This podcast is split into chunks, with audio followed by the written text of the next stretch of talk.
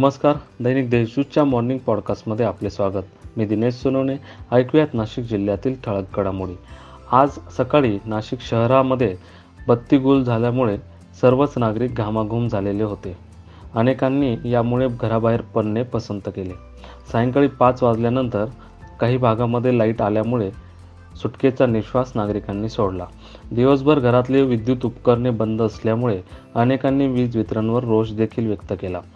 आज सकाळपासूनच महावितरणकडून पावसाळी पूर्व देखभालीची काही कामे हातात घेण्यात आली होती. शहरातील Mahatma Gandhi road red cross signal परिसर रविवार कारंजा घारपुरे घाट राजीवबहादूर हॉस्पिटलचा काही भाग संदर्भ सेवा रुग्णालय आदी परिसरामध्ये हे देखभालीचे कामं झाले. यावेळी विद्युत तारांना अडचणीच्या असलेल्या झाडांच्या फांद्या तोडण्यात आल्या.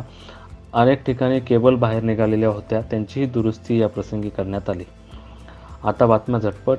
खंबाळे शिदवाडी येथील पाणी टंचाई दूर करण्यासाठी जलजीवन मिशन कार्यक्रमाअंतर्गत एक कोटी ब्याण्णव लक्ष रुपयांच्या पाणीपुरवठा योजनेला प्रशासकीय मान्यता मिळाली आहे.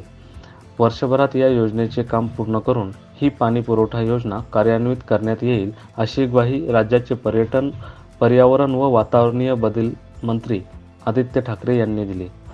आदित्य ठाकरे हे नाशिक दौऱ्यावर असताना त्यांनी इगतपुरी त्र्यंबकेश्वर भागातील दौरा केला. या प्रसंगी ते बोलत होते.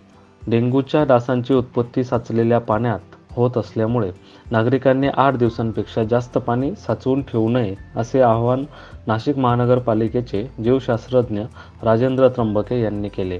नाशिकचे चाळीस अंशांपर्यंत गेलेले तापमान आता पस्तीस अंशांपर्यंत खाली आले आहे. मात्र वातावरणात आर्द्रता वाढत असल्यामुळे उकाडा कायम आहे. येवला औद्योगिक वसाहतींमध्ये सर्व पायाभूत सुविधा निर्माण करण्यात आलेल्या आहेत. या औद्योगिक वसाहतीत उद्योजकांना उद्योग सुरू करण्यासाठी प्रोत्साहन देण्याची आवश्यकता आहे.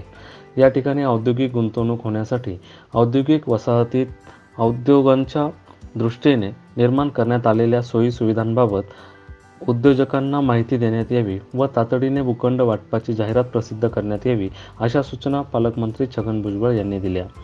शिवकार्य गडकोट संवर्धन संस्थेच्या वतीने अजिंक्यदुर्ग रामशेजच्या माथ्यावर आज दिनांक चौदा मे दोन हजार बावीस रोजी सकाळी नऊ वाजता गोमुखी द्वारात छत्रपती संभाजी महाराज जन्मोत्सव साजरा केला जाणार आहे.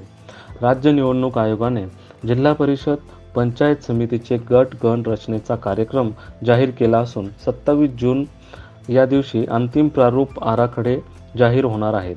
प्रारूप आराखडे जाहीर झाल्यानंतर जुलै महिन्यात जिल्हा परिषदांचे गट व पंचायत समित्यांच्या गणांचे आरक्षण सोडत निघण्याची शक्यता आहे. शिक्षण मंडळ भगूर संचलित वाणिज्य व विज्ञान महाविद्यालयातील नऊ विद्यार्थ्यांची एच डी एफ सी बँकेत विविध पदांवर निवड करण्यात आली आहे. आता करोना अपडेट्स. आज नाशिक जिल्ह्यात चार करोनाबाधित रुग्णांची वाढ झाली आहे.